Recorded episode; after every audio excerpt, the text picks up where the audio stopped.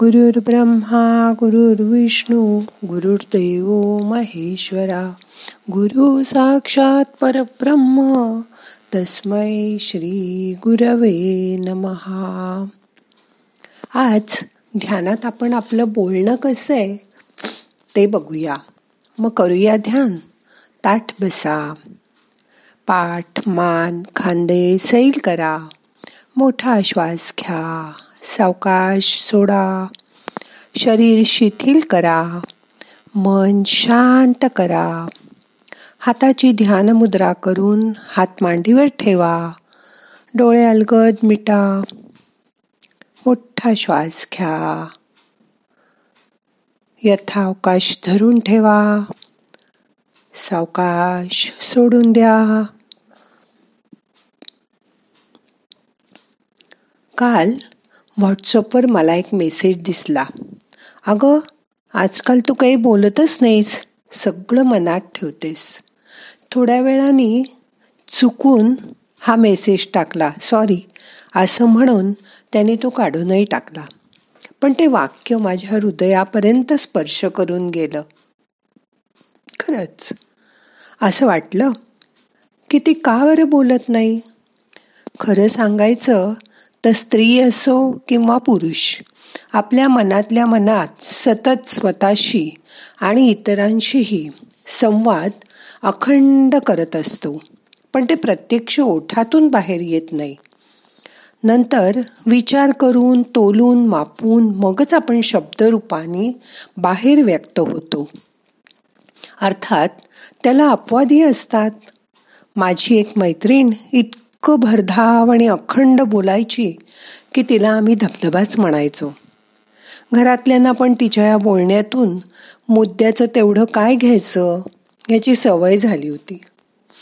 मग पुढे तिला एका न्यूरोलॉजिकल आजाराने अचानक ग्रासलं आणि धबधब्याचं पाणी आटून धार बारीक क्षीण व्हावी तसं होत गेलं.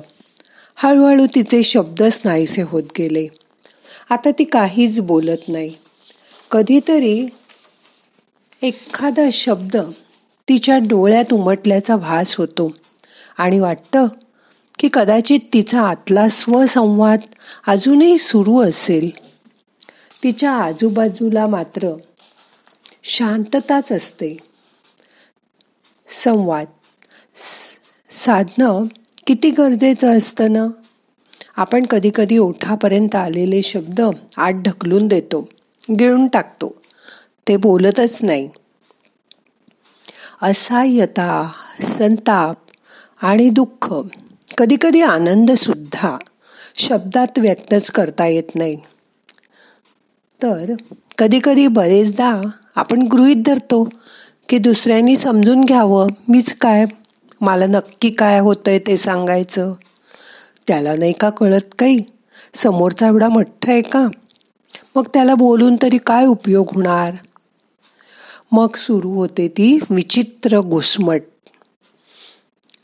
एका घरात राहून पुरुष स्त्री एकमेकाशी बोलत नाहीत. आमच्या एक ओळखीच्या बाई आहेत. मनाविरुद्ध काही घडलं की फक्त त्या बोलायच्या नाहीत. नवऱ्याना मुलांना हळूहळू त्यांची सवय झाली होती. ते विचारायचे काय झालंय आईला? पण ही आपली गप्प. एक दोन दिवसांनी कधी कधी आठवड्यांनी मग ती हळूहळू बोलायला लागायची. मग त्यांना समजायचं की आता हिचा राग उसरलाय बाहेर अशा लोकांबद्दल म्हणजे ज्यांचा स्वभावच अबल असतो अशांबद्दल बरेच समज गैरसमज असतात. पक्की आतल्या गाठीची येते. तोंडात नुसती मिठाची गुळणी घेऊन गप्प बसते. ती ना शिष्टचे. तो ना अगदी लाजाळूचं झाड आहे. इथपर्यंत अनेक मतं त्यांच्याबद्दल बनवली जातात. पण नीट लक्ष दिलं तर कळतं की ही मंडळी कधी कधी भरभरवून बोलत असतात. कधी त्यांनी काढलेल्या रांगोळीतून बोलतात तर कधी त्यांनी लिहिलेल्या लेखातून बोलतात. तर कधी कधी सुंदर भरतकामातून ते आपल्याशी बोलत असतात. काही जण खूप सुंदर चित्र काढून त्यातून आपल्याशी संवाद करतात. माझी एक मैत्रीण बागेत रमायची.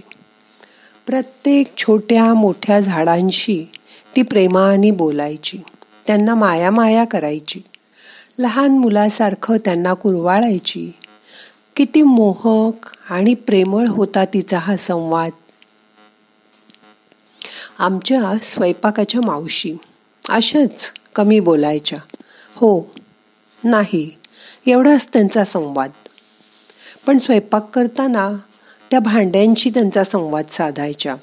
पीठ मळताना भाज्या चिरताना हलक्या हाताने कोथिंबीर निवडत असताना जणू काही त्या त्यांच्याबरोबरच बोलतायत असं वाटायचं.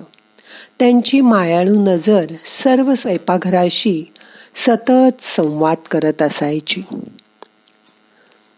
आमच्या घराशेजारील बंगल्यातील एक आजी अशाच संध्याकाळी अंगणात येऊन आजूबाजूच्या कुत्र्या मांजरींना खाऊ घालायच्या. त्यांना खाऊन देऊन झाला की प्रेमाने प्रत्येकाशी काहीतरी बोलत असायच्या. त्यांच्याबरोबर तासन तास त्यांचा संवाद व्हायचा. ती कुत्री मांजरीसुद्धा शेपटी हलवून हलवून त्यांच्याजवळ बसायचे. त्यांना विचारलं की म्हणायच्या अगं सगळीजणं माझं ऐकून घेतात ना? न बोलता? मग असं वाटलं की काही माणसं बोलायची थांबली तरी व्यक्त व्हायची थांबत नाहीत. मग त्यांच्या आबोल भाषेत त्यांचा संवाद सुरू होतो. फक्त ते ऐकणाऱ्यालाच कळायला हवं. तुम्ही कोणाशीही बोला. आपल्या भावना व्यक्त करा. न बोलण्याने मनस्वास्थावर मोठा परिणाम होतो. चिंता आणि नैराश्य वाढतं. म्हणून तुमची मनाची दारं उघडा. आणि मोकळेपणाने स्वतःला व्यक्त करा. माझ्या ओळखीच्या एक बाई अशाच बोलत नाहीत. पण आठ पंधरा दिवसांनी मला व्हिडिओ कॉल करतात मला बघतात. नुसतेच हसतात माझ्याकडे बघून. त्यांच्याशी संवाद कसा करायचा? मलाच प्रश्न पडतो. मी खूप प्रयत्न करते पण त्यांना काही कंठ फुटत नाही. मला नुसतं बघूनही त्यांना आत कुठेतरी बरं वाटतं. आणि त्या मला त्यांच्या डोळ्यात ते दाखवतात. जणू त्यांचे डोळेच मला माझ्याजवळ बोलून आशीर्वाद देत असतात. मीही मनोमन त्यांना खुणेनी कशा आहात छान आहात ना असं विचारते हसते तेवढ्यावर त्या खुश होतात. माझी देवाजवळ एवढीच प्रार्थना आहे की त्यांना परत कंठ फुटावा त्यांनी परत बोलावं. कारण आधी त्या योगासनाच्या क्लासला जायच्या भजनाच्या क्लासला जायच्या सुंदर गाणं म्हणायच्या. पण आता त्यांच्या गळ्यातून आवाजच फुटत नाही.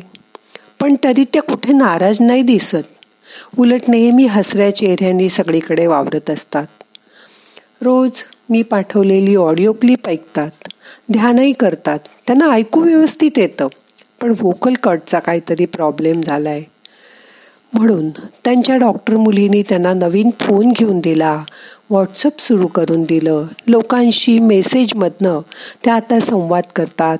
त्या खुश आहेत. देव त्यांना सुखी ठेवू आणि त्यांचा आवाज त्यांना परत मिळो एवढीच मी सदिच्छा व्यक्त करते. कारण बोलणं हा माणसाचा नैसर्गिक धर्म आहे. बोलणंच बंद झालं तर माणूस आतल्या आत आतल्या आत कुढत राहतो. म्हणून आवश्यक तेवढं बोललंच पाहिजे. लोकांशी संवाद केलाच पाहिजे. नाही लोकांशी बोललं तरी स्वसंवाद करा. आता ध्यानामध्ये आपण आपल्या स्वतःशीच बोलणार आहोत. दोन मिनटं शांत बसा आणि स्वसंवाद करा. मोठा श्वास घ्या. यथावकाश धरून ठेवा. सावकाश सोडा. काही करू नका. शांत बसा.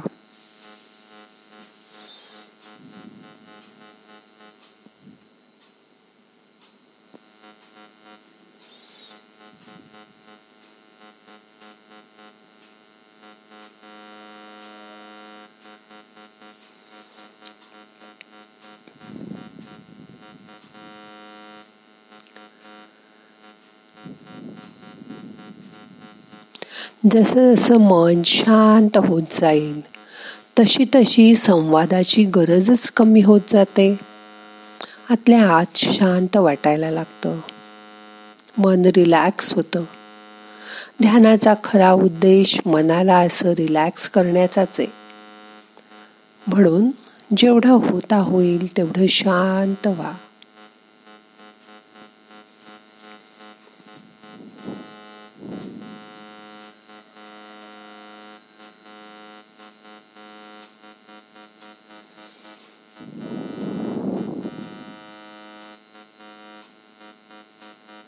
येणारा श्वास आपल्याला ऊर्जा घेऊन येतोय. त्याची जाणीव करून घ्या. जाणारा श्वास आपले ताण तणाव आपली दुःख बाहेर घेऊन जातोय. त्याची जाणीव करून घ्या.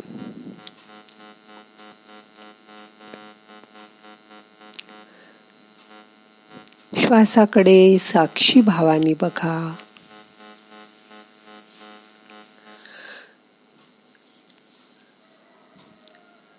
श्वास घेणं आणि सोडणं या क्रिया मंद गतीने चालू असू दे. जसं जसं मन शांत होईल तशी श्वासाची जरुरी कमी कमी होत जाते.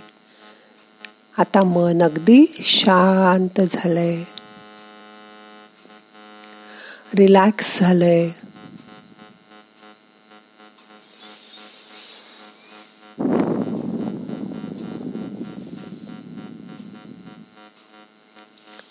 आता आपल्याला आजचं ध्यान संपवायचंय.